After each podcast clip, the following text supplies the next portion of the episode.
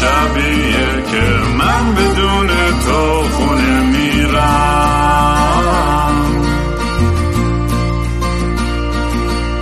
امروز همون روزی بود که قلبمو زیر پات کردی.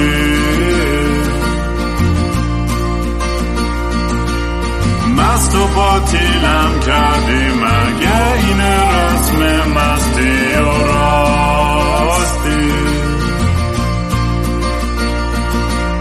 شاید فردا خوب بشه این جای زخم قدیمی من.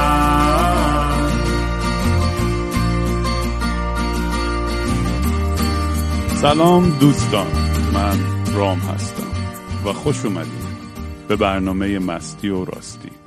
برنامه‌ای که من معمولاً توش کمی مست و یخت چرت میشینم با خودم حرف میزنم یا با مهمونا. انواع اقسام مهمونا داشتم تو این برنامه، از آدمای خیلی حسابی و کار درست تا آدمای خیلی دیوانه و عجیب غریب با شغلای عجیب‌تر. ولی در کل همه کانورسیشن ها و دیالوگ ها خیلی برام جذاب بودن و خودم یک کنجکاوی دارم که همیشه دوست دارم داستانه آدم ها رو بشنوم. برای من فرقی نمیکنه که معروف باشن یا نه اصلا. اگه دوست دارین کاری من رو دنبال کنید توی سوشل میدیا میتونید با هندل ات کینگ رام کی آی ان جی آر ای ای ام توی توییتر و یوتیوب و اینستاگرام و تلگرام و جای دیگه دنبال کنید. اگه دوست داشتین یه کمک کوچیکی به پروژه هنریم بکنید میتونید به گو فاند می دات کام اسلش کینگ رام سر بزنید. و مهمون امروزم یکی از بهترین دوستامه و یادم نیست چند سال الان با هم دوستیم، ولی راستش اولش اصلا با هم یه جورایی دیت کردیم و یه, یه رابطه خیلی بامزه‌ای داشتیم و از اون موقع تا حالا همیشه دوست بودیم. حالا واسهشون یه سری بالا پایینم بوده فکر کنم، حالا فکر کنم خود یاسی تعریف کنه شاید بهتر باشه. ولی یاسی مرسی که اومدی و دعوت, دعوت منو قبول کردی به این برنامه احمقانه من.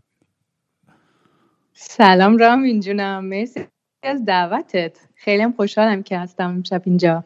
یاسی صدات بزنیم یا دکتر، نمیدونم دکتر خانم دکتر صدات بزنیم. داشتم داشتم الان فکر می‌کردم که این اینترو رو گفتی من جزو کدوم آدما هستم، آدم حسابیا یا آدم دیوونه ها؟ چون من یادم اون موقعی که با هم دیگه زندگی میکردیم یکی از بچه ها به من گفتش که تو یه دارک سایدی باید داشته باشی، هیچ آدم درست حسابی نمیاد با ما زندگی کنه توی خونه. به خاطر همین فکر کنم این دوتا سایدی هستش که هر آدمی تو خودش داره، هم دیوونه هم یه جورای آدم حسابی. آره اینی باید باشه، اگه نباشه یه, یه چیزی اشتباهه تومون. آره خوش نمیگذره اگه نباشه. آره و برای اونایی که نمیدونن اینو بگم که یاسی دکتر اصلا روانشناس هستن و روانشناس خیلی خوبی از آلمان فعالیت میکنن. نمیدونم تو ایران هم کار کردی یه مدتی، اینا خودت بهتر میتونی بگی، ولی یه یه بک‌گراند کوچیکی اول میخوام بگم اصلا من تو با هم چجوری آشنا شدیم. آره بذار بگم، ما ده سال پیش بود، ما الان ده سال همدیگه رو میشناسیم و توی نیویورک با همدیگه آشنا شدیم. من بعد از اینکه فوق لیسانسمو گرفته بودم رفتم یه ذره تو رستوران کار کردم، پول جمع کردم، یه هزار و دویست یورو اون موقع. بعد همه چی رو گذاشتم و اومدم نیویورک که اونجا زندگی کنم، برای اینکه عاشق نیویورک بودم. بعد اومدم و تو زیر زمینای دوستام خوابیدم و هاوس سیتینگ و یکی مثلا میرفت مسافرت میگفتش که بیا گیاهای منو آب بده که مثلا بتونی اینجا خونه ما باشی، ده روز اینجا نه روز اینجا. بعد رفته بودم آپستیت نیویورک با یکی از دوستام، با یکی آشنا شدم که بهش گفتم که من دنبال کار میگردم، کار داری برام؟ بعد میدونی کی بود؟ نوا توی The Loving Cup بود. ها نوا آره، اون هیپیه مو بلند آره. سیبیلو آره آفرین آفرین. اون به من گفتش که ای من اتفاقا یه بند ایرانی، تا از کجا می گفتم ایران، بعد گفتش که یه بند ایرانی توی بیسمنت ما توی زیرزمین ما اونجا پروب میکنن، اونجا چیز میکنن تمرین میکنن، تو حتما باید باشون آشنا بشی. بعد من برگشتم بروکلین و اینا و ما یه قراری گذاشتیم، منو برد زیر زمین و من دیدم که یلو داگز هستن. بعد من فیلم یلو داگز رو دیده بودم قبلش و خیلی باحال بود خب فیلم و اینا. بعد اینا یه دفعه جلوی خودم دیدم، بعد شروع کردیم حرف زدن و اینا. بعد فکر کنم با کوری بود اون موقع قرار گذاشتیم که یه کنسرتی بود، من اونجا رفتم. بعد تمام مدت هم دنبال کار میگشتم که برای توریست ویزا بتونم بمونم بیشتر دیگه، وگرنه بعد دوباره برمیگشتم آلمان. بعد دیگه تصویر آها یه یه کار داشتم، ببخشید اونو استفاده داده بودم چون به خاطر ویزا و اینا خیلی عجیب غریب شده بود شرایط. بعد دیگه تصمیم گرفته بودم که اوکی من دیگه باید برگردم آلمان و برسم برم به سر کار زندگی. بعد کوری گفتش که نه بابا نمیتونی بری، نرو، بیا. گفتم من پول ندارم، چجوری تو نیویورک زندگی کنم، اجاره میدونی چقدر زیاده. بعد گفتش که بیا خب پیش ما زندگی کن، ما توی لافت هستیم توی بروکلین، توی ویلیامزبرگ، چند نفر هستیم اونجا، بیا اصلا با من یه اتاق شیر کن، خیلی هم ارزون، نمیدونم سیصد دلار بود اون موقع، نمیدونم چقدر بود. منم نمیدونم واقعا چی شد که تو بیست و هفت سالم بود اون موقع گفتم که باش بری، چرا که نه. بعد بعد اومدم. بعد فکر میکنم که تو هنوز نبودی اون اول، یا بودی تا من بودم، خونه رو اصلا من گرفته بودم. نمیدونم ولی تو یه سفر الی نرفته بودی اون وسط؟ شاید تو سفر بودم یادم نمیاد. خلاصه آره علی اسکندریان و سروش و اینا همه زنده بودن اون موقع هنوز. بعد شروع کردیم تو خونه عجیب غریب زندگی کردن. همون خونه در ضمن دوستان که اپیزودهای اول در موردش تعریف می‌کردم، یه خونه داشتیم که یه مش خلوچل با هم توش بودیم و همون سانکچوری منم معروف. جزو اون خلوچل بودم. بعد اینو هم بگم. بعد یادم بگو بگو. بگو. نه نه بگو. بعد همه پسرای اون خونه هفت هشت تا سیبیلو پشمالو گنده ایرونی همه تو کار یاسی بودن. این خیلی نکته مهمیه. همه عاشق یاسی بودن. بعد ه... یکی یکی یکی همه تو کار یاسی می‌زدن و هی قربون صدقه‌اش می‌رفتن و من تنها کسی بودم که تحویلش نمی‌گرفت. نه آخه تو سابکانشسلی ناخودآگاه خیلی هم تحویلم گرفته بودی فکر کنم که این اتفاق افتاد. درسته. البته الان میگم من این حرفو، ولی اون موقع ام... آره نه که تحویلت نگیرم، ولی مثلا اون چیزم نبودم، اه... اونقدر اه... نسخ نبودم مثل بقیه پسرا. ببینم نه بذار تعریف کنم. تو این سوالم فقط قبل از اینکه تعریف کنی ببینم جیسن و گلی هم بودن اون موقع که تو بودی یا نه؟ آره آها. آره آره آره خونه‌ای آره. بود بس چه ولی... دوره‌ای داشتیم واقعا. آره اصلا یادم نیست که جیسن و گلی کجا میخوابیدن، چون سینا که پشت پرده میخوابید. آره همه اصلا مثل تری هاوس یه دورید خونه رو با آتشغال چسب و اینا هر کی یه گوشه میافتاد. حالا تعریف کن بقیه‌اش. بعد یه گربه خوشگلم بود خانم کوکو. آخه کوکو. آره. بعد یه حیوانای دیگه‌ای هم بودن تو اجاق، یادت چیز داشتیم ما موش داشتیم. اون خونه که پر موش بود قشنگ. کوکوی کنگو شدم هیچ وقت نمیرفت بگیرتشون. نه دقیقاً.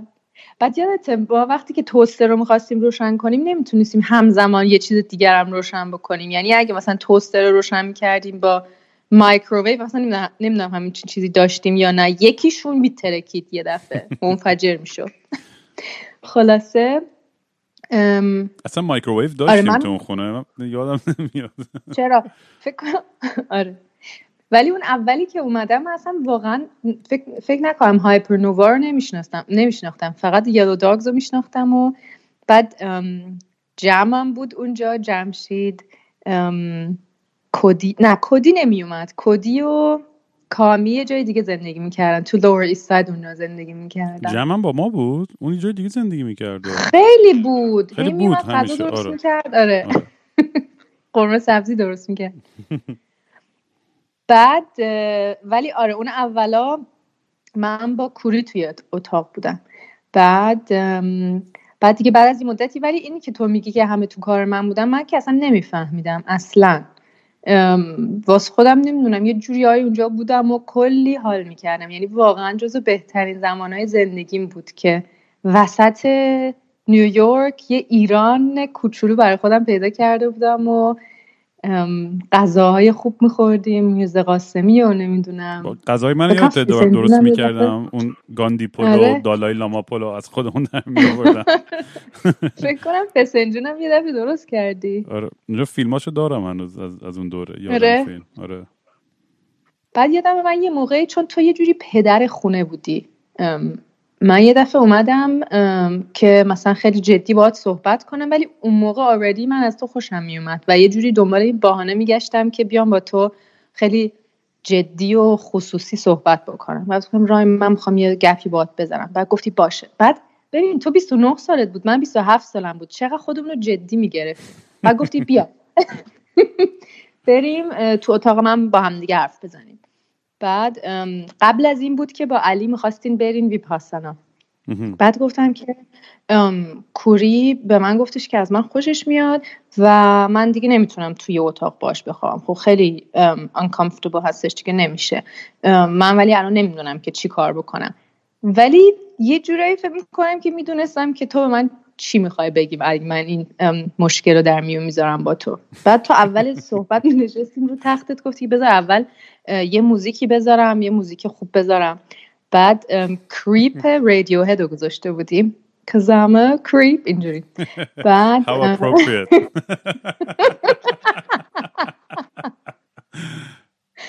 الان چه دیتیلای من یادمه واقعا، من اصلا این رو اصلا یادم نمیاد. آره نه نه بذار نه اتفاقا نه یادم نیست، من اینا رو همه رو نوشتم چون من از ده سالگی کتاب خاطرات می نویسم، همه اینا رو نوشتم. بعد چون میدونستم که امروز قرار راجع به این زمان صحبت کنیم رفتم یه ذره خوندم، ولی ریلی really من واقعا یادم این صحنه رو قشنگ. بعد اونجا نشسته بودیم گفتم که آره کوری به من اینو گفت و من نمیتونم دیگه اونجا بخوابم. بعد تو گفتی که آره من میدونستم این اتفاق میفته اگه تو بیای تو این خونه و اینا، به خاطر همین من بعد میدونی آدم دو تا انگشتاشو مثل کراس میکنه که مثلا ضد ام وامپایر اینا باشه، اینو گرفتی جلوی صورت من گفتی که به خاطر همین من با تو اینجوری بودم که این اتفاق نیفته با من. گفتم اوکی.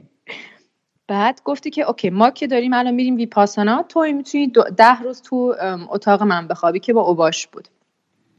بعد منم گفتم باش اوکی. بعد راست میگی من اوباش توی اتاق میخوابیدیم، یادم همه اینا رو یادم رفته قشنگ. آره اون بالا بود بانک بدش اونم اینور. آره عجب دوره‌ای بود. بعد شما رفتین و من دیگه به خودم یه تاسک داده بودم که تا شما برگردین یه کار پیدا کنم که بتونم بمونم نیویورک.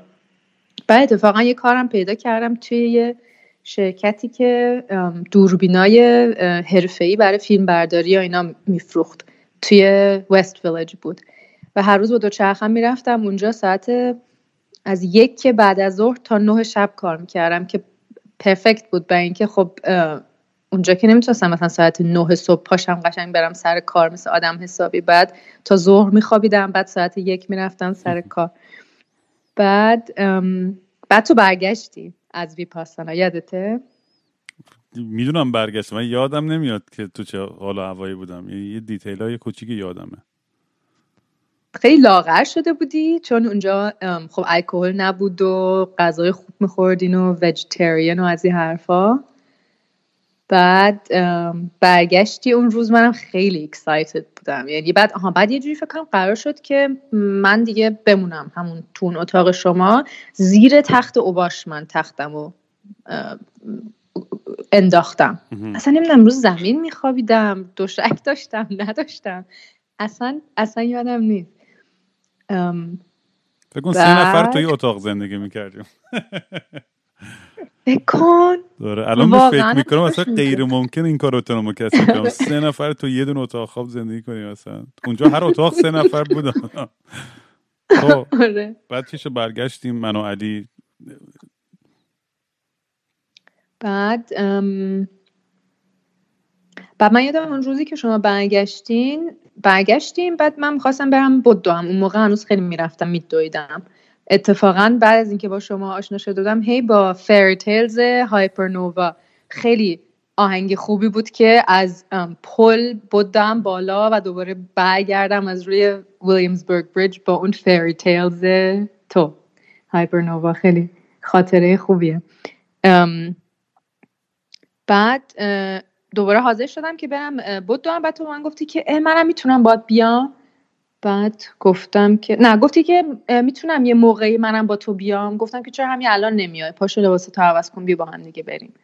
بعد پا شدیم، تو هم پا شدی لباساتو عوض کردی و اینا، بعد رفتیم. و من فکر کردم که حالا مثلا از روی پل نریم، چون نمیخواستم مثلا خیلی تجربه بدی باشه اون اولین بار که میای بعد از اینکه از ویپاسانا برگشتی به دویم. بعد بعد من آدم کنگوشادی هم هستم تو این چیزا. منو جای راحت بردی. آره.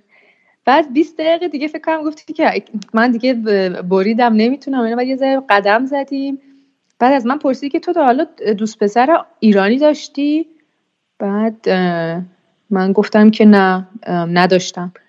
بعد یادم افتاد که اتفاقا من دوست اولین دوست پسر زندگیم تو شانزده سالگی پویا بود، یه ایرانی بود. البته فقط یه هفته و نیم رابطمون دوام داشت، ولی خب still دوست پسرم بود اون موقع. بعد نمیدونم تو اصلا یادت نیست چه چه اتفاقی افتاد بعدش؟ نه واقعا، یعنی خیلی چقدر تو چیز بودی آگاه همین تجربه رو کردی. من رو که میشناسی همیشه تو لحظه‌ام. راست میگی. آها اینم بگم، اینم خیلی جالب بود.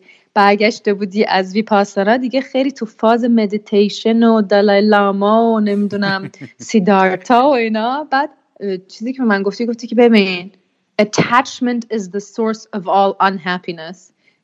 یعنی به من attached نشو، خواهش میکنم. منم خب هرکی نرفو به من میزنه extra attached میشم بهش دیگه. بعد بعد نمیدونم کی بود که یه موقعی به من گفت آن روی اون تخت نشسته بودیم که گفتی که آره من میدونستم که این اتفاق میفته و اینا. بعد آخرش یه نیمه جمله گفتی که اگرم قراره یه اتفاق بیفته تو این خونه باید سیکرت باشه. بعد خب خیلی داستان هیجان انگیزه دیگه. کلا ده نفر توی خونه مثلا آدم بخواد یه رابطه همون وسط شروع کنه که هیچ کسی ندونه. واقعا هم که حرفی زدم خیلی عجیبه. آره چرا؟ نمیدونم، چون الان همچین حرفی نمیزدم اتفاقا. حالا اون موقع سرم چی میگذشت که سیکرت باید باشه. آره چرا سیکرت باشه، فرقی نمیکنه چون همه که میفهمن بالاخره. فکر کنم همه هم فهمیدن دیگه. معلومه که همه فهمیدن، ولی من فکر میکنم چیزی که یادمه این بود، به خاطر اینکه علی هم از تو خوشش میومد اسکندریان. من حرفم من من تو من... من فکرم یه روز داشتیم با هم فیلم نگاه میکردیم رو تخت، نه؟ آره آفرین همون روزه بود. آره که بعد یهو دیگه ما با هم هوکاپ کردیم و بعد دیگه از اونجا داستان شد دیگه بین من و تو. و من فکر میکنم شاید قضیه سیکرت این بود که من نمیخواستم علی هرت بشه، نمیخواستم اون ناراحت بشه چون خیلی تو رو دوست داشت. من اصلا نمیدونستم. آره تو واقعا نمیدونستی؟ اولین باری که میشنم. نه به من هیچ وقت نگفت. اه چقدر عجیب. من تو در جریان بودی. رو علی خیلی تو رو دوست داشت و خیلی تو کارت بود، حتی مثلا حرفش هم میزد که چجوری بره اسکاوتت بکنه و اینا. ای وای آره جاش خالیه.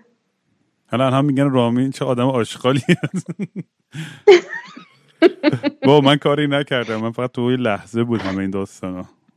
بذار آره انقدر تو لحظه بود که من من فکر کنم یه جورایی عاشقت شده بودم و همزمان من یه دوست پسری داشتم تو نیویورک که عشق بزرگ زندگیم بود و تو اون دو هفته‌ای که تو نبودی اونم رفته بود برنینگ من. بعد تو برگشتی و ما این داستان رو شروع کردیم و من به اون اولش نگفته بودم. بحبه چشمون روشن. البته دوست پسر نبود همونجوری گفتی اعتراف من از الان اعتراف من الان کردم. خیلی باحاله.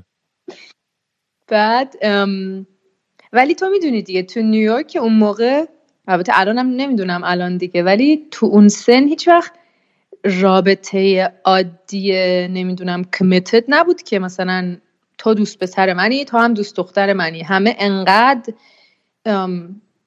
چویس زیاد بود، آدم جالب اونجا زیاد بود، هیچ وقت هیچ کس کامیتمنت نمی کرد. یعنی همه یه جوری تو هوا بودن. اصلا تو نیویورک به نظر من یه سخت ترین کار اینه که پارتنر داشته باشی، یعنی اینقدر به قول تو هیجان هست و آدمای باحال و اتفاقا و ادونچرهای بی‌نهایتی هستش. اصلا میدونید شاید شهرهای دیگه خیلی راحت تر باشه، عادی و توی خونه و میرین هم دیگه هر از اونجا اصلا نمیشه. یعنی اصلا بخواست تو اون سن حداقل که ما بودیم، من با هر کی مثلا واقعا اونجا هوکاپ میکردم اصلا خیلی زمان لست نمیکرد. یعنی بعضی وقتا یه شب، بعضی وقتا یه هفته، دو هفته، سه. اصلا هیچ وقت به چند ماه هم نمیرسید حتی. آره آره. بعد بعد ولی خیلی طولانی نبود این داستان من و تو. فکر کنم مثلا یه چند هفته بود، نه خیلی کم بود.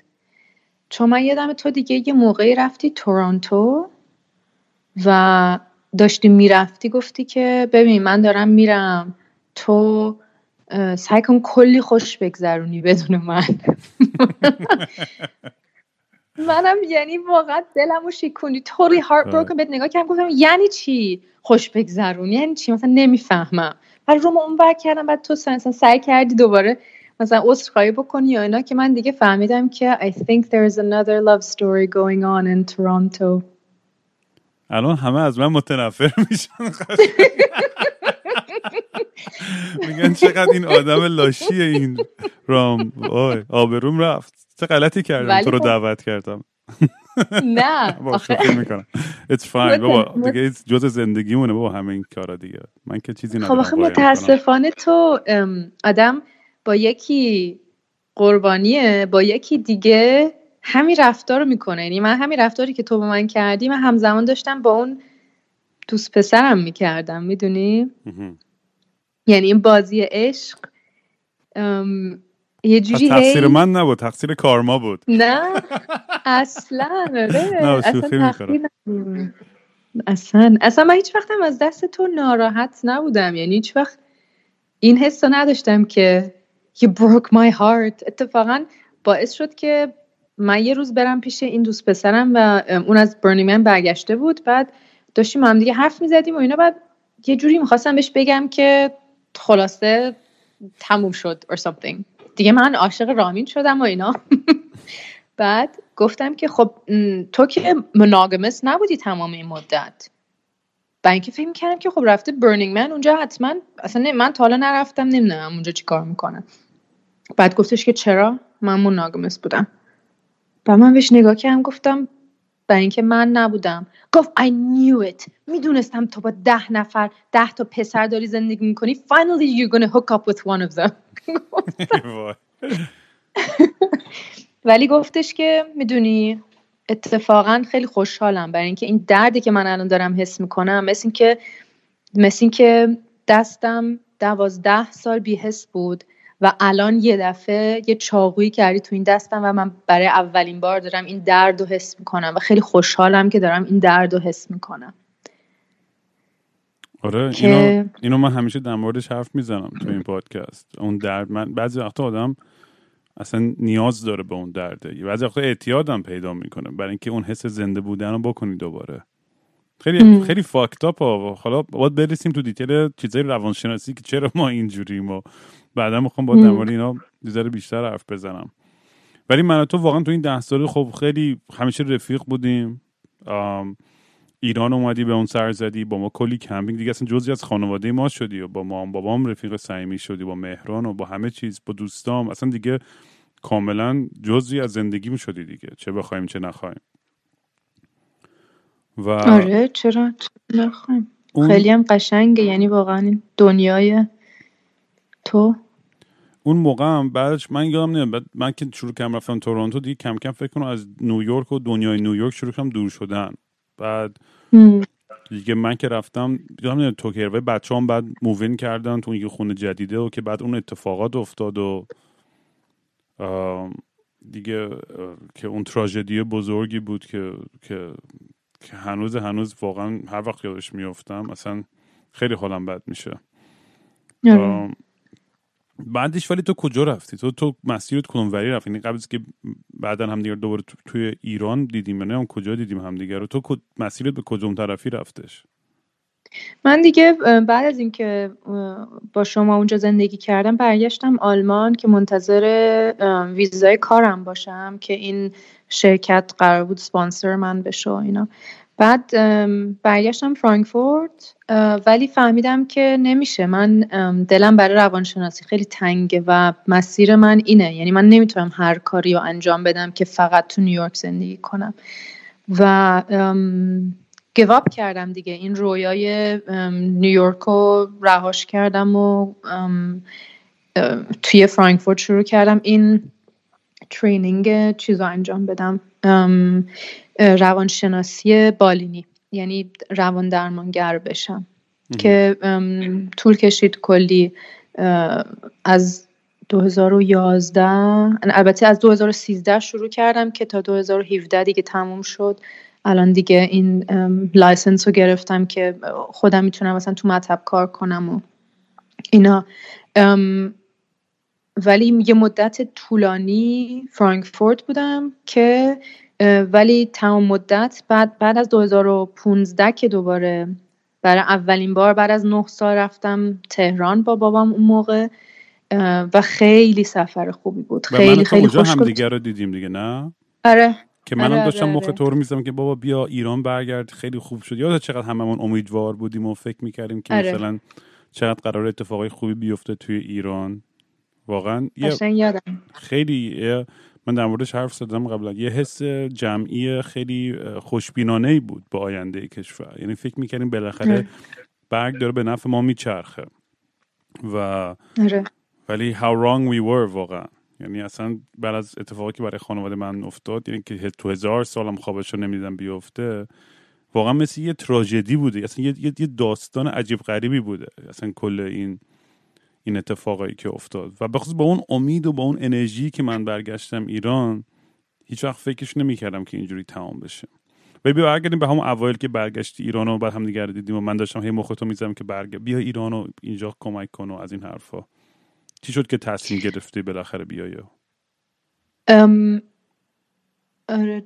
یه دفعه برگشتم به به, به اون تراژدی که گفتی، واقعا سخت آدم دوباره برگرده به مثلا موضوعی یه ذره سبک‌تر، ولی آره یه جوری این من خب خیلی ایرانو دوست دارم، یعنی واقعا عاشق ایران هستم و خیلی خب من شش سالم بود که ما اومدیم آلمان و خب طبیعتاً آدم فکر میکنه که مثلا خیلی آلمانی باید باشم، ولی هیچ وقت هیچ وقت من نتونستم به خودم بگم آلمانی. شاید یه ذره ایلوژنم هستش، یعنی توهمه که مثلا فکر میکنم که خیلی کمتر آلمانی هستم از اون چیزی که واقعاً هستم، ولی دوست نداشتم، یعنی همیشه خیلی دوست داشتم این قسمت ایرونیمو خیلی زنده نگه دارم یا بکنم اصلا، برای اینکه خب خیلی بلد نبودم، هم فارسی حرف زدن، نوشتن، خوندن، ایرونی رقصیدن، نمیدونم خوندن، از این حرفا همه اینا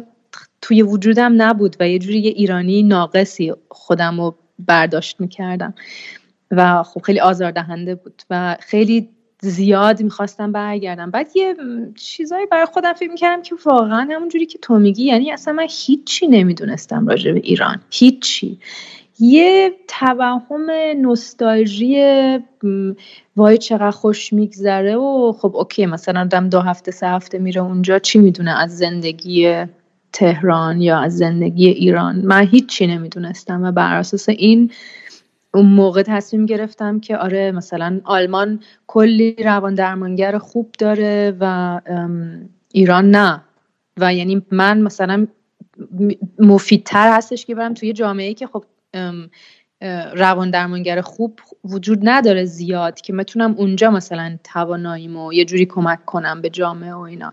و خب این روان ایرانی برای من خیلی جالب بود، نمیتونستم درست حسابی بفهممش، یعنی خیلی همه چی پیچیده بود و خب یه جوری این کنجکاوی روان روانشناسی برای من اینو ایجاد میکرد که من میخوام بفهمم، like I have to figure them out، چه چه جوریه این پیچ ذهن پیچیده. و اینکه خب ذهن آلمانی، ایرونی هم خیلی مثلا به آلمانیا میگن چقدر ساده این، خب خیلی مستقیم فکر میکنن، ولی ایرونیا صد هزار تا گوشه میرن به یه نتیجه میرسن.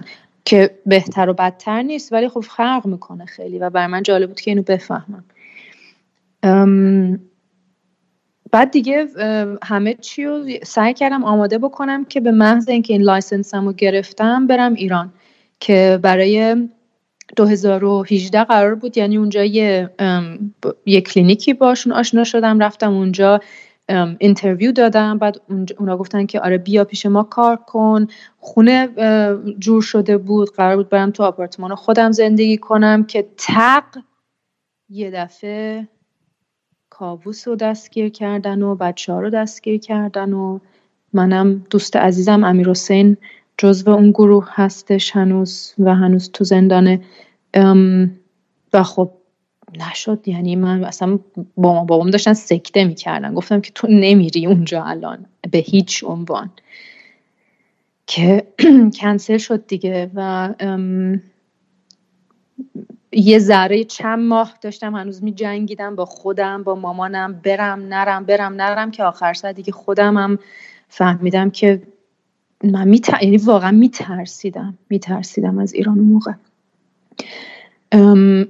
بعد دیگه شروع کردم توی فرانکفورت خیلی زیاد کار کردن و اتفاقا با پناهنده‌های ایرانی و افغان خیلی زیاد شدم مدیر بخش پناهنده‌ها توی دانشگاه فرانکفورت و تمام مدت با تراما و این دردای عجیب غریب درگیر بودم و یه جوری فکر کنم که اینجوری برای خودم هضم کردم این داستانو، یعنی اصلا فقط توی کار غرق شدم، تو درد بقیه یه جوری. ام پس که اینجوری، ولی اینجوری یعنی داشتی باش سعی می‌کردی دیل کنی ها با تمام این داستانو، یا چی بود یعنی اون لاین اف تینکینگ توی تو این دوره؟ من خیلی لاین اف تینکینگ نداشتم، یعنی اتفاق که افتاد چون یه جوری یه تاریخ زندگی منم هست یه جوری شخصی، یه ریتراماتایزیشن عجیب غریبی بود که این, این تجربه رو توی بزرگسالی کردم دوباره، که من نکردم ولی خیلی نزدیک بود یه دفعه. اصلا من فکر نمی کردم اون سال هی هم اومد می اومدم تهران، هی هم می اومدم مثلا ورکشاپ می ذاشتم راجع به روان درمانی، اونجا مریض مثلا می دیدم می اومدم اونجا یه چند تا سشن می, می ذاشتم، بعد با سکایپ از آلمان باهاشون کار می کردم. اصلا فق... فقط داشتم فانکشن می کردم، هیچ فکری نمی کردم، یعنی واقعا مثل این مرغا هستن که می, کشون... می کشنشون سرشون رو قطع می کنن بعد اینا هنوز می دانیم ورون ور. این تصویر رو از خودم دارم از اون سال. بعد بیزه با هم در مورد تراما حرف بزنیم، چون من تو خب هم یه بار تو نیویورک اینو تجربه کردیم، هم یه بار تو ایران مم. و خب تو با خانواده ما هم خب اینقدر دیگه تو هم واقعا مثل فامیلی با ما دیگه، و من یه جور دارم دیل میکنم باش. مهران برادرم یه جور، مادرم یه جور، مامانم نزدیک ششصد روز گروگان نگه داشته بودن و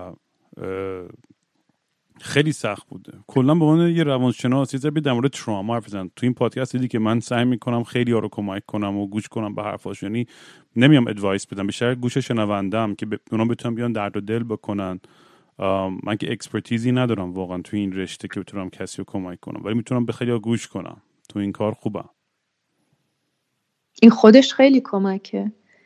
و به نظر من اصلا روان درمان روان درمانی تنها این روشی نیستش که آدم با آدم رو کمک بکنه، همین که آدم ها حرف بزنن همین خیلی خیلی کمک میکنه. ولی شاید یه ذره از تراما، دفینیشن تراما اصلا چی هست؟ یه چیزی هستش که انقدر یه اتفاقی هستش که انقدر وحشتناک هستش که برای هر کسی ام ام کلمه‌شو الان یادم رفته، یعنی ام وحشت ایجاد میکنه. خب یعنی برای هر کی خیلی اتفاق خیلی وحشتناکی هستش، هضمش خیلی سخته.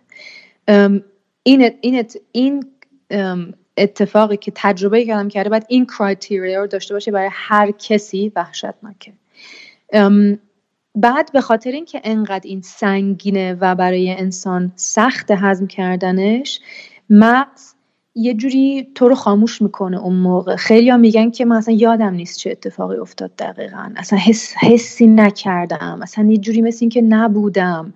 و این یه جوری یه حفاظت مغز هستش که تو رو یه قسمت تو حداقل خاموش کنه، آگاهی تو خاموش کنه که نفهمی که چه اتفاقی داره میفته، دردشو کاملا حس نکنی.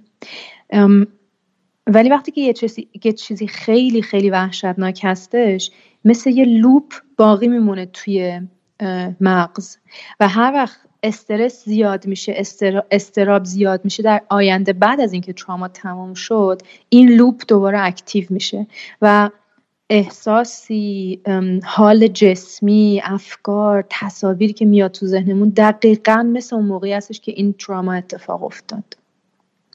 و خب کاری که مثلا ما با مریضای تروما میکنیم این هست که این تجربه رو هی تکرار کنیم باهاشون، هی راجبش حرف بزنیم و مهمش اینه از یه جایگاه امن.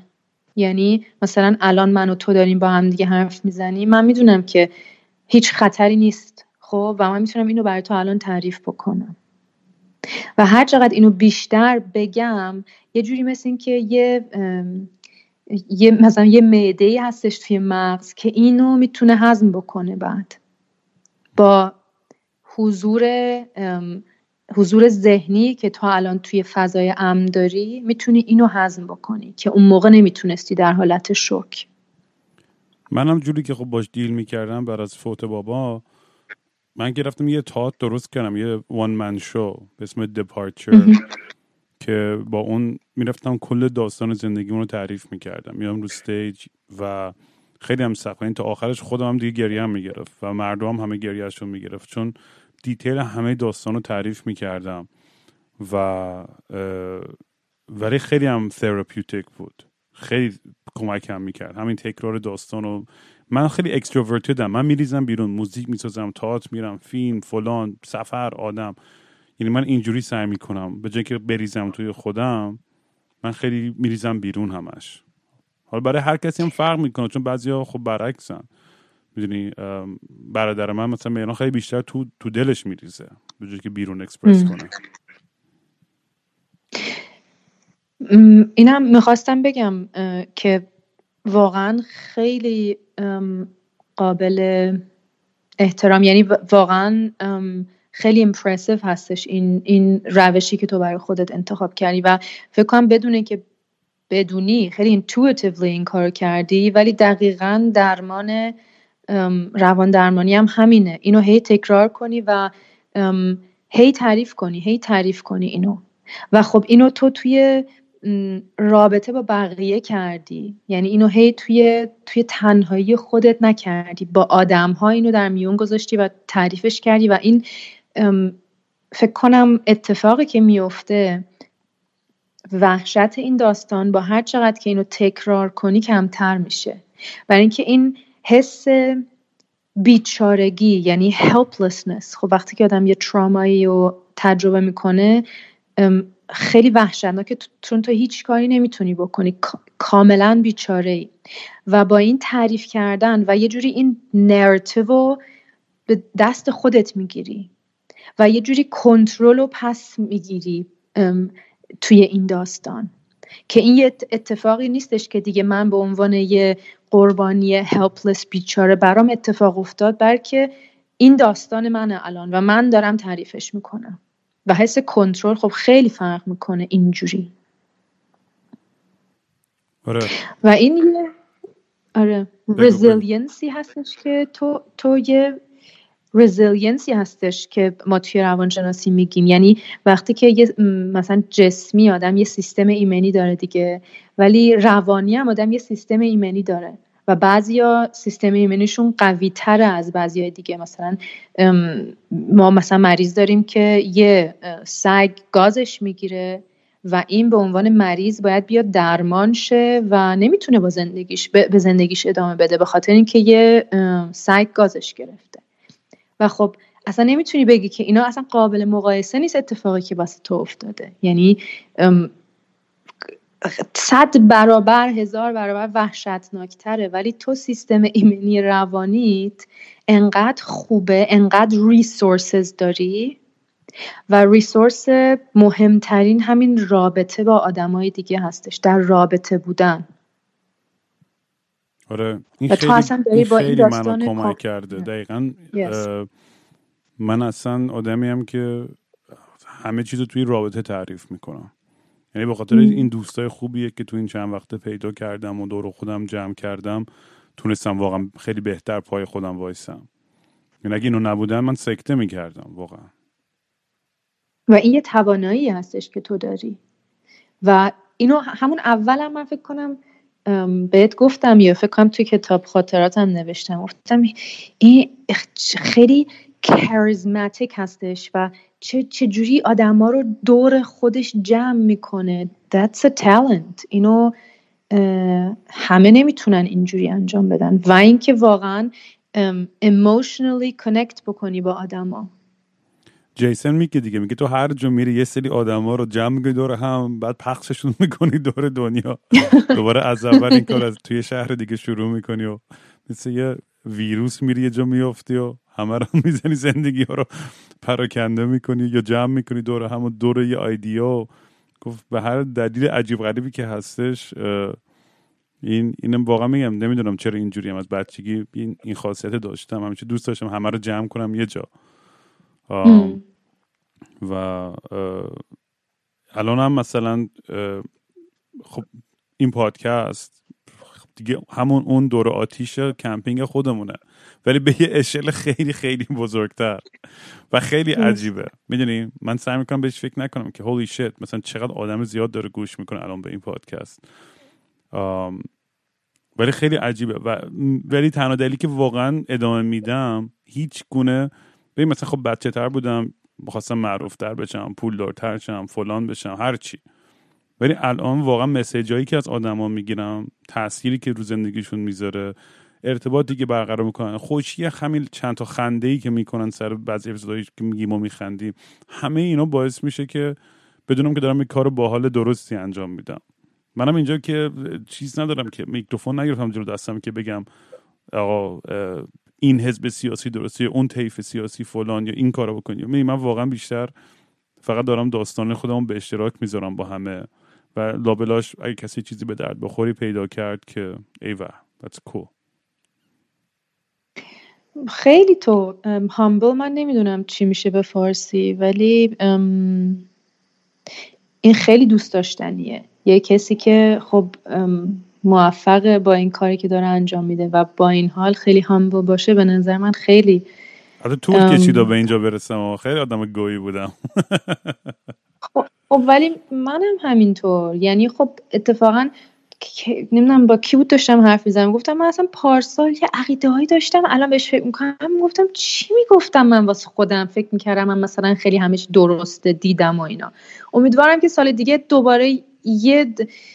یه چیزای دیگه رو یاد بگیرم و بگم که وای مثلا دو هزار و بیست چی فکرایی داشتم تو ذهنم. مثلا هی خب آدم یاد میگیره این تکامل نمیدونم شخصیتی که آدم اتفاق میفته براش، خب خیلی جالبه و باید هم اینجوری باشه. معلومه که من و تو الان، من و تو ده سال پیش نیستیم، قشنگم هست. آره حس حس جالبیه. و یه چیزی که میخواستم بگم راجع به این پادکست، توی یه دنیایی که خب خیلی خیلی چیزا شوه، خیلی چیزا فیکه، من به خصوص توی مریضام که خیلی جوانتر هستن، مثلا بیست و دو سالن، چقدر اینا توی این دنیای اینستاگرام زندگی میکنن و مهمه این داستان، لایک مهمه، این مهمه، اون مهمه. یه چیز واقعی و آدم به وجود بیاره و خودش باشه، به نظر من خیلی جذابه برای آدما و به خاطر همین آدما این حس صمیمیت رو با تو دارن که واو، یعنی من واقعا there's someone I can relate to. بی خودی شو بر من بازی نمیکنه و اینکه ما شو زیاد داریم الان. آره یه نیازی بود برای همچین میدیمی و منم شانسی شانسی افتادم توش قشنگ. ولی می‌خواستم اینو بدونم در مورد تجربه خودت، با هم می‌خوام زیاد بیشتر در مورد این داستانی که با پناهنده‌ام حرف میزنی و اولا که بچه‌ها کسی میتونه به تو ریچ اوت کنه، بعداً یه ایمیلی چیزی ازت بذارم اگه کسی می‌خواست باهات صحبت کنه یا درد دل کنه یا راهنمایی بگیره، چون تو هم تجربه زیاد داری ولی نمیدونم حالا اون برای سیستم کاری اجازه هست اصلا یا نیستش. I don't know how that works.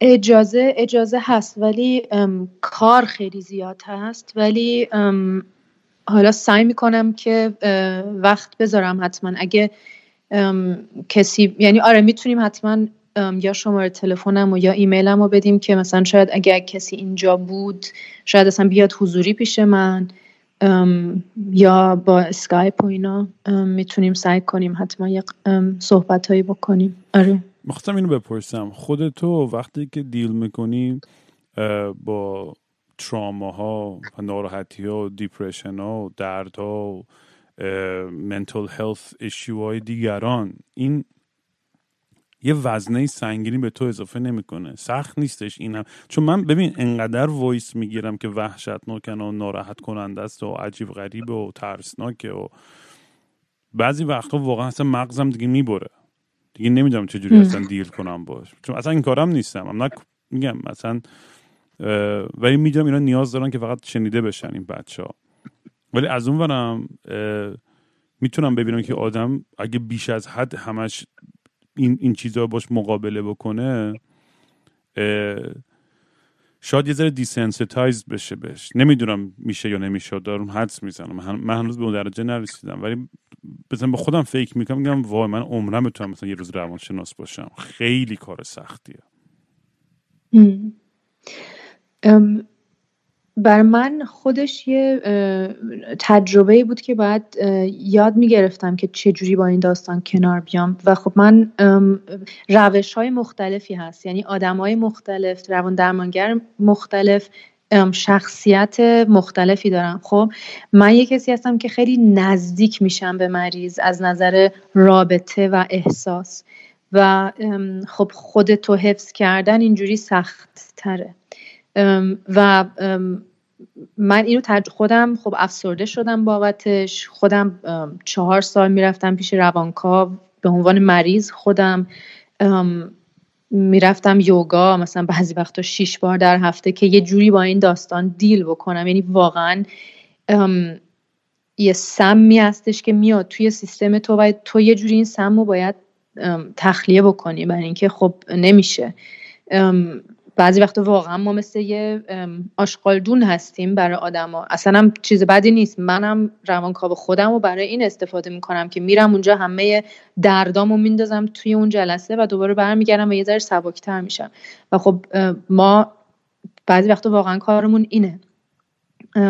یعنی از... یعنی من از درد واقعا یاد گرفتم که مواظب باشم، واقعا مواظب خودم. یعنی الان تو جولای من یه کار جدیدی شروع کرده بودم که بلافاصله سی تا مریض داشتم در هفته، و من نمیتونم، من شخصا تواناییشو ندارم که سی تا مریض ببینم. یعنی میبرم یه موقعی و نه دیگه از زندگی خودم لذت میبرم، نمیتونم درمانگر خوبی باشم، برای اینکه عصبی میشم، یعنی یه جوری فقط میخوام فرار کنم. ولی الان که مطب خودمو دارم و مثلا بکنم چهارده تا مریض هستن الان، خیلی اوکیه و واقعا دوست دارم این کارو. و خب یه تکنیکایی ما یاد میگیریم، حالا اگه میخوای میتونیم یه ذره راجبش حالا یا الان تو برنامه یا بعدن راجبش صحبت بکنیم که چجوری خودتو حفظ کنی، و اینکه خیلی مهمه. یعنی تو نمیتونی تمام دردهای دنیا رو تو خودت نگه داری، اصلا قرارم نیست. و اگه من خودم به اندازه مریض ناراحت بشم، من دیگه توانایی درمانم از دست میدم. خب یعنی نمیتونم بشینم با یه مریض پنجاه دقیقه گریه بکنم، باید یه قدم هستش که اصلا میتونی تصویرش رو تو ذهنت داشته باشی، یه قدم فاصله میگیرم از این از این آدم و از این داستانی که داره بر من تعریف میکنه، که دید حرفه‌ایمو از دست ندم توی اون شرایط. و یه چیزی هم که خب خیلی خیلی کمک میکنه واقعا همکارام هستن که دوستامم هستن و هیومر، یعنی واقعا ما راجع به مریضا حرف میزنیم، میخندیم، برای هم دیگه تعریف میکنیم، واقعا خب اتفاقای بامزه میفته، جالب هستش. یه جوری به نظر من هیومر خیلی ام، ام، مکانیزم خوبی هستش که آدم باهاش کنار بیاد.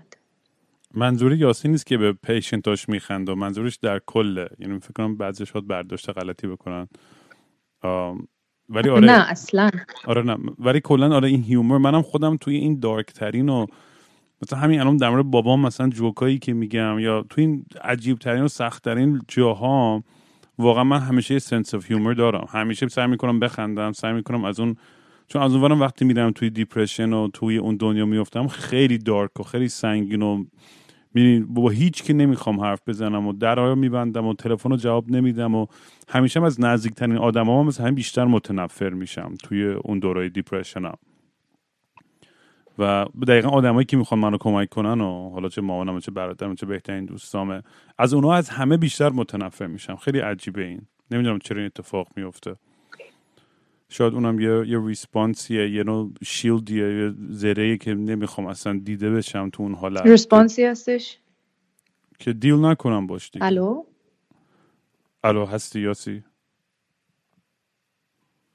با این چند روزه چرا انقدر اسکایپ اذیت میکنه؟ الو الو هستی یاسی؟ الو الو قطع شد یه دفعه. آره آره یه ثانیه قطع شد. آره آم آره داشتم در مورد این میگفتم که این این ریسپانس هم تو اون لحظه های تو دیپرشن اینه که پوش میکنم به نزدیکترین آدما و این میخواستم طبیعیه این کار. این این این چیه این قضیهش؟ ام یه چیزی قبلش میخواستم بگم، این هیومر بالغ ترین دیفنس مکانیزم هستش، یعنی کسی که اگه بتونه با واکنشش با درد هیومر باشه، خیلی هیومر به فارسی میشه مثلا شادی، خنده، شوخی، طنز. آره همچین چیزی. اگه آدم بتونه این برخورد رو داشته باشه، خب یه ذره طول میکشه، خب طبیعتاً آدم نمیتونه از اول بخنده راجع به این داستان، ولی بعد از اینکه یه ذره فاصله تونست بگیره و اینو هضم بکنه، اگه با بتونه با طنز برخورد بکنه، یه جایی قرار داده این این تجربه وحشتناکو که دیگه دردناک نیست. آره. این خشمی که تو گفتی خیلی آدم، من یه چیزی که واقعا یاد گرفتم اینه که همون ام ام ام دانینگ این کروی هستش که آدم هیچ نمیدونه. چند بارم در موردش حرف زدم. آره که واقعا هرچی آدم بیشتر تجربه داره، مثلا من الان دارم هفده سال واقعا دارم با این موضوع روانشناسی درسشو میخونم یا کارشو میکنم و اینا، ولی واقعا میفهمی که مغز انقدر پیچیده است که هیچ وقت نمیتونی قطعا بفهمیش و توضیح بدی. ولی یه چیزی که توی خشم به نظر من خیلی جالبه این هستش که ما میگیم که این یه جوری یه حسی هستش که میاد روی helplessness، یعنی این حس بیچارگی، وقتی که من هیچ چاره‌ای دیگه ندارم. توی آدم، توی بچه کوچولوام میبینه زیاد، وقتی که مثلا گشنشونه یا خستن، نمیدونن که چه جوری به خودشون کمک بکنن، بعد یه دفعه عصبانی میشن، بد اخلاق میشن، مثلا روی سگشون، مامانم یه روی سگش اومده بالا میدونی، و یه یه عصبانیت میاد روی این حس بیچارگی. و من, من خودم شخصا اینو خیلی تجربه کردم، وقتی که خیلی این حس helplessness رو تو زندگیم دارم، عصبانی میشم برای اینکه نمیدونم چی کار بکنم. آره و من که سخت در این کارا و یاد گرفتم اینه که آدم توی اون جاهایی که واقعا احساس میکنه که دیگه تنها ترین حالت و هیچ کسی رو نداره، یه شروع میکنه باور کردن یه داستانی که فقط منم تو این کهکشان که این درد رو داره و کسی نمیتونه منو درک کنه. و این خیلی اشتباهه این فکر. آدم تا اونجا باید ریچ اوت کنه، باید درخواست کمک بکنه و اشکالی نداره آدم درخواست کمک بکنه. اینو خیلی یادشون میره. این غرور یا فرهنگ یا هر طرز فکریه که میاد پشت این قضیه که آدما نخوان کمک بگیرن خیلی به ضررشون تموم میشه. من بچه‌هایی که برای من مثلا مسیج میزنن اولین ریسپانس هم بچونه که عزیزم همین موضوع رو مثلا برو با مام بابات صحبت کن. اگه با اونا نمیتونی صحبت کنی با خواهرت، برادرت، با دوست صمیمیت، با معلمت، با کسی که بهش اعتماد میکنی، میدونی، چون این موضوع موضوع مهمیه. باید بری در میون بذاری، با کسی در موردش حرف بزنی، نمیتونی که تو خودت نگه داریش. آره این جرأت حرف زدن خیلی زیاده، واقعا کم چیزی نیست. منم هم همیشه میگم به مریضام که میان خب خیلی حس ضعیف بودن دارن، نمیدونم خجالت میکشن که من باید برم پیش روان درمانگر، یعنی چی، به خصوص به عنوان یه مرد مثلا. میگم که تو نمیدونی چقدر این کاری که تو الان داری میکنی شجاعه. با خود آدم رو به رو بشه به نظر من خیلی شجاعت میخواد. حاضر باشه که به خودش نگاه کنه و ببینه که اوکی من چی کار دارم میکنم، چه دروغایی به خودم دارم میگم.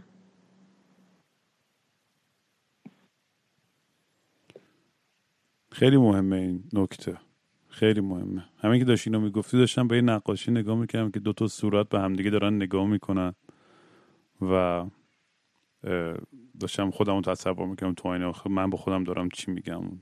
و تا من یعنی تمام سعیم اینه که همه چیز رو واقعا تو این پادکست بریزم بیرون. یعنی شاید هنوز صد درصدش رو نریختم ولی خیلی بیشتر از خیلی ها رو ریختم بیرون و این شفاف بودنه خیلی منو کمک کرده. یه میگم واقعا یه بار خیلی سنگینی از رو دوشم برداشت. این پادکست میتونم که جونمو نجات داد. من تو خیلی جای دارکی بودم واقعا شش ماه پیش. الان خیلی حالم بهتره، روحیم بهتره، کلی رفیق جدید باحال دارم، کلی پلن دارم، کلی انگیزه دارم و میخوام همینو بگم. این آدم میتونه توی دارک ترین جا باشه ولی یه جرقه کوچولو فقط لازمه که آدم بیفته دوباره تو مسیر درستش. تو از این مسیر هزار تا طوفان آره، و آتیش این و فلان و چیز میاد که تو رو خواهی مال بده کنار، ولی همیشه میشه پیدا کرد مسیر رو، همیشه میشه پیداش کرد دوباره. آره و این ته مسیر چیه؟ ته مسیر خودکشیه دیگه، یا این فکر به خودکشی و یه باوری پشت این هستش که من تک و تنها هستم، اگر من نباشم اصلا کسی واسش مهم نیست. و این خیلی مهمه که این باور آدم نشون بده که درست نیست، اصلا اینجوری نیست. یعنی اگه حتی اگه آدم مثلا حالا مادر پدر خوبی نداشته باشه که میتونه این اتفاقم بیفته، یه کسی تو این دنیا هستش که نمیخواد تو بری و آدم نمیتونه ببینه توی اون حال متاسفانه. آره خیلی بچه ها وقتی که مثلا به من مسیج میزنن که میخوان خودکشی کنن، اولین چیز خیلی وقت میپرسم خب سر چی، برای چی. خب اولین که میدونی سعی میکنم باشون حرف بزنم و یه ذره آرومشون بکنم و گوش کنم به داستاناشون. بعد کم کم که حرف میزنن منم یه ذره از خودم میگم و سختیایی که کشیدم که یه ذره براشون شاید یه یه یه, یه حالت نه که میگم مقایسه نه ولی یه از یه زاویه دیگه به یه سری مسائل نگاه کنن و خیلی هم واقعا سخته. و ولی اینقدر خوشحال میشم وقتی که مثلا فرداش من واقعا یکی بود که واقعا داشتم سکته میکردم، منتظر بودم که یه مسیج بدم و بالاخره مسیج داد که این نکرد این کارو با خودش. خیلی خیلی سخته این کار. من نمیدونم چند تا مسیج میگیری، یعنی این وحشت هر روان درمانگر هستش که این اتفاق بیفته و خیلی تجربه سختی هستش. تو الان داری اینو هی تجربه میکنی، شاید حالا میتونیم ما با هم دیگه حرف بزنیم یه روان درمانگری شاید مثلا توی تورنتو یا ونکوور هستش که بتونی مثلا حداقل ماهی یه بار بری پیش پیشش برای یه جلسه اینا رو تعریف بکنی، برای اینکه اینا رو تو نمیتونی همه رو بریزی تو خودت. ولی کاری که تو میکنی دقیقاً همینه که این بچه‌ها با تو این حس نزدیکی و صمیمیت میکنن که تو اون آدمی میشی که هنوز هستش توی این دنیا که من میتونم باهاش حرف بزنم. و دقیقاً همین کاری که تو میکنی کار درستیه. حرف زدن، گوش دادن، گفتن که ببین نکن این کارو، من منتظرم که فردا بهم زنگ بزنی. یعنی یه آدم هستش که نمیخواد من برم. واقعا همون یادم کافیه. ام. ولی واقعا باید مواظب خودت هم باشی.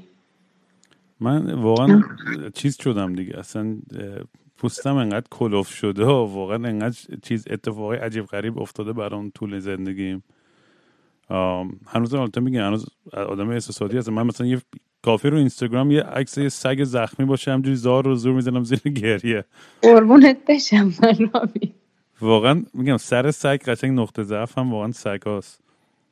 آم ولی آم این این این داستان که من این حجم از از از اتفاقات و مردمی که با هم به اشتراک میذارن نشون میده که چقدر نیاز هست، چقدر نیاز هست که بچه ها شنیده بشن، چقدر نیاز به کمک دارن. و حالا میگم یه سریش تقصیر آموزش و پرورش، یه سریش خانواده است، فرهنگ، مذهب، تکنولوژی و سوشال میدیا و همه این چیزا تاثیر میذاره قشنگ. و ولی خیلی میریم ما به مقدار چیزایی که داریم دیل میکنیم تو دنیا امروز انقدر زیاده، می هر روز یه چیز جدید. اگه تو بری اخبار بعدا ببینی تو توییتر، اگه وضع مالی خانواده‌ات بد باشه، اگه یکی مریض باشه، یکی کرونا گرفته، یکی سپاه اومده زدت باباتو کشته، یکی اومده فلان کرد، یعنی هر روز میدونی حجم از اتفاقای وحشتناک انقدر زیاد میشه، بعضی وقت آدم اصلا اینجوری که دیگه خب من چیکار کنم دیگه، چجوری دیل کنم؟ خیلی سخته. من من نمیتونم تصور کنم واقعا. اون مدتی هم که من پارسال توی تهران بودم سعی کردم اونجا زندگی کنم و کار کنم، نتونستم. من واقعا تواناییشو نداشتم. یعنی بچه های ایران یه توانایی دیگه ای دارن که متاسفانه باید به دست می آوردن، یعنی حقشون هم نیست اصلا. ولی خیلی سخته. یعنی من واقعا مریض شدم، اصلا رسما جسمی مریض شدم از هوای کثیف، از برخوردهای آدما. یعنی مثلا سعی کردم اونجا مدارکامو ترجمه کنن و تایید کنن، بعد چه برخوردهای بی احترامی هست. آدم فکر میکنه که چ... چرا آخه باید اینجوری باشه، چرا. بعد داشتم برای یه دوستم تعریف میکردم که با مترجم داشتم، یعنی بحث کردم، بحثم شد، گفتم که شما اصلا نمیفهمی سیستم آلمانو، شما اصلا نتونستین اینو ترجمه کنین درست حسابی. به جای فوق لیسانس بر من دانشنامه ترجمه کرده، بعد گفته روانپزشکم که من اصلا نیستم، من اصلا اجازه ندارم دارو بدم به کسی. و داشتم اینو تعریف میکردم به یکی از دوستام تو تهران، بعد گفتش که نه، نباید اینجوری باهاش حرف میزدی که بهش بهر بخوره. غرورش نمیدونم چی چی شد. گفتم آخه من چجوری نمیشه که مواظب هی مواظب غرور مردا باشم که مثلا اشتباه هم کردم من هیچ اعتراضی نکنم؟ چجوری من اینجا زندگی کنم؟ خیلی سخته، خیلی سخته. اصلا فشارها بی نهایت سختن و واقعا بزرگترین احترامی من بر احترام من برای دوستام که اونجا زندگی میکنم قائلن و خانواده. آره واقعا دیگه همه هم میدونیم دیگه اوضاع الان چجوریه اونجا. آره. ولی داره بهتر میشه چیزایی واقعا دیگه. میگم از میتو گرفته که تو ایران دیگه در مورد سکشوال اسالت و آزارهای جنسی و تعارض و تجاوز این چیزا صحبت میشه. نمیدونم در مورد خیلی چیزا داره کم کم توی فرهنگ ما داره بیشتر صحبت. با اینکه هنوز خیلی برداشتای غلط هست، خیلی دیدگاه‌های غلطی هست، همین که داره صحبت میشه مهمترین چیز اینه که اینا بیان توی کانورسیشن. آم، میدونی آم، و یه جایی باید شروع کرد دیگه، یه جایی باید شروع کرد بیشتر در مورد چیزا صحبت کردن. درسته. داشتم به این داستان میتو موومنت هم فکر میکردم که فکر کنم اپیزود گذشته بود راجع به این صحبت کردی که از نظر روانشناسی اصلا این چه مشکلی هستش که به خصوص مردا خب این کارو میکنن، تجاوز میکنن یا آزار جنسی. خیلی سخته توضیح دادنش و اصلا مثلا یه تئوری تجاوز وجود نداره، خیلی شخصیه. یعنی هر و خب خیلی کم میان این آدما توی درمان، ما خیلی خیلی کم میبینیمشون، یا تو زندان هستن، توی مثلا روان توی بیمارستان روانپزشکی هستن که ما نیستیم، خودشون نمیان توی مذهب روان درمانگر، ولی خیلی وقتا این حس عزت نفس خیلی زود داغون شده توی این آدم ها. یه هویت مرد، مرد، مردونه که شکسته شده و و تبدیل میشه به یه خشونتی که من میخوام اینو، این دردی که خودم داشتم و به یه کس دیگه هم وارد بکنم، و با ترکیب این که این توانایی همدلی رو ندارن و یه اتفاقی میفته، یه دفعه خشونتی پیش میاد که خاموش میشه اصلا این امپاتی، همین همدلی، حس همدلی. و وقتی که نتونی خودتو بذاری جای اون آدمی که داری این کارو باش میکنی، خب اتفاقای خیلی وحشتناک میتونن بیافتن. و فکر کنم یه چیزی هم که خیلی مهمه همین narcissistic personality هستش، یعنی یه مردی که نه نشنیده زیاد تو زندگیش، مرز بهش نشون داده نشده و این تجربه رو هی کرده که من که هر کاری دلم میخواد میتونم بکنم، هیچ کس اجازه نداره به من بگه این کارو نکن. آره، به خصوص تو جامعه مرد سالاری ما هم خب این البته همه جای دنیا هست، ولی خب تو ایران هم این موضوع یه ذره شدیدتره. آره. ولی واقعا من همیشه گفتم اگه آینده خوبی هم میخوایم داشته باشیم، ایران دست زناست. مردا که اونجا واقعا همه اسکلن و همه الان دور فوش هم میدن، میگه راه گفتم. نه، منظورم من اینه که واقعا زنا من احساس میکنم خیلی شجاع‌ترن. یعنی خودم به چش یعنی چندین بار دیده بودم توی سری مواقع مختلف. آم چون شاید مردم به خاطر اون سیستم حاکم، شاید ناخودآگاه یا خودآگاه، که همیشه مردم همون تو قدرت بودن و هم به قول کسی چون نه نگفته و چالنجی نشدن، براشون خیلی راحت‌تر تعریف شده این این رفتارهای نادرست. ولی مثلا یه چیزی هم که خیلی من دیدم توی مردایی که از این فرهنگا میان، به خاطر اینکه این انتظار هستش که تو خیلی باید مثلا قدرتمند باشی، نمیدونم ضعیف نباشی و اینا، هیچ وقت این فضا نیستش که بابا منم خب دردم میاد، منم باید یه گریه‌ای بکنم این وسط، منم ضعف دارم، نمیتونم همه چی رو با قدرت حل بکنم و اینا. و خب خیلی هاشون تنها این فضایی که هستش همین پنجاه دقیقه هفته‌ای هستش که میان پیش من و یه قطره گریه میتونن بکنن که مثلا تمام عمرشون نتونستن این کار رو بکنن. اونم خیلی سخته، انتظار جامعه از یه مرد. آسیب پذیری جا نیفتاده توی جامعه ما، میپرسون بین مردا حداقل، که واقعا vulnerable باشن و میدونی هیچ وقت نباید انگار هیچ ضعفی از خودشون نشون بدن. ولی داره الان ولی واقعا داره بهتر میشه، بخصوص بخصوص تو جوونا، این پسرای جوون و اینا که باشون حرف میزنیم که خیلی با اینترنت و اینا بزرگ شدن، خیلی از ما باهوشترن و جلوترن. یعنی واقعا از خیلی لحاظ، یعنی هم دخترها هم پسرها، همه بچهای جوونتر، نسلای جوونتر، واقعا میگم بابا دمشون گرم. ما اصلا تینیجر بودیم خیلی خر بودیم. آره واقعا اصلا اینا خ... خ... لیگ ها جلوترن اینا واقعا از ما. آره آره. بر همین آدم به اینا واقعا امیدواره. راست میگی. ما یه نوکیای چیز داشتیم روش سنیک بازی میکردیم مثلا، همین.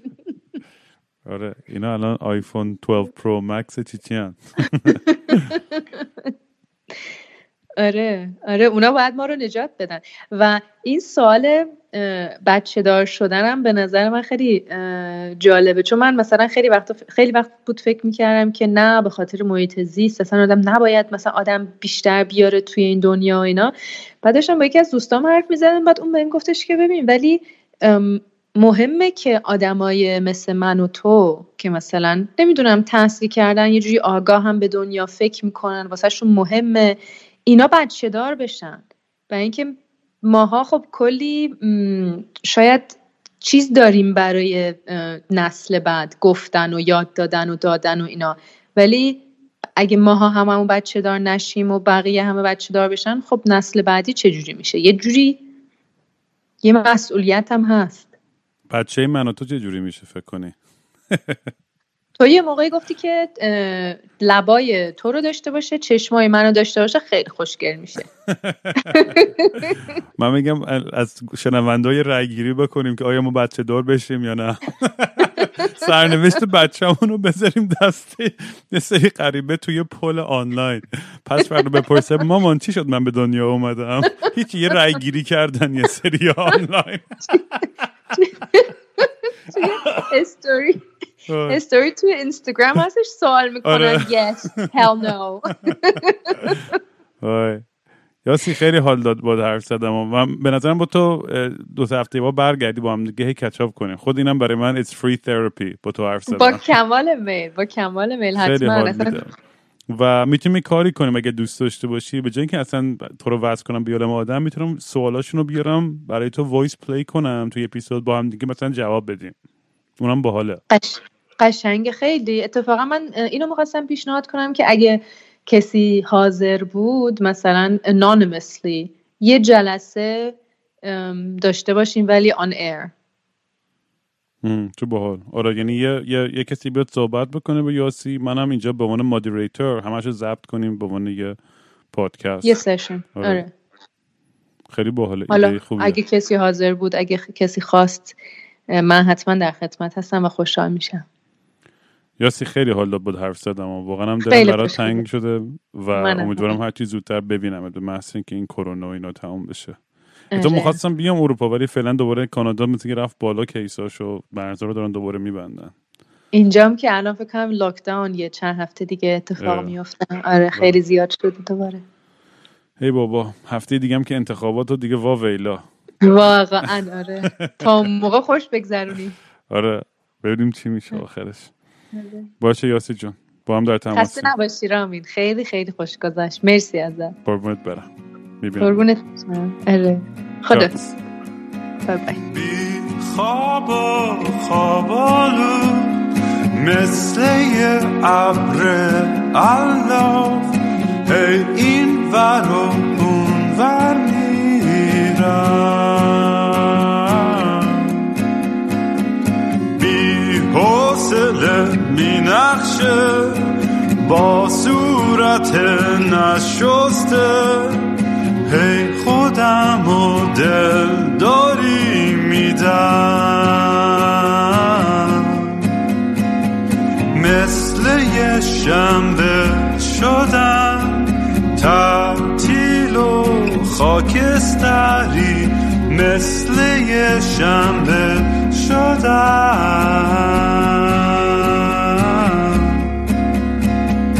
خیلی وقته که دیگه خواب رنگی ندیدم حتی با عینک، خیلی وقته که دیگه خبر خوب نشنیدم حتی به زور سمعک.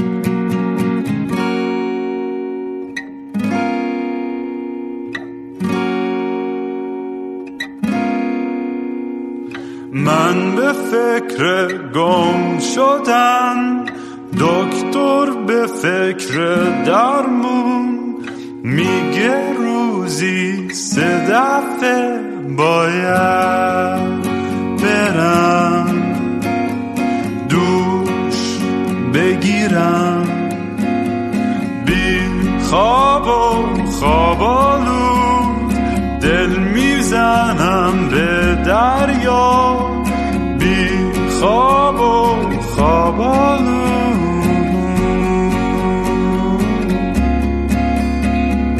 باز خواب خوب ندیدم، خبری نشنیدم حتی زیر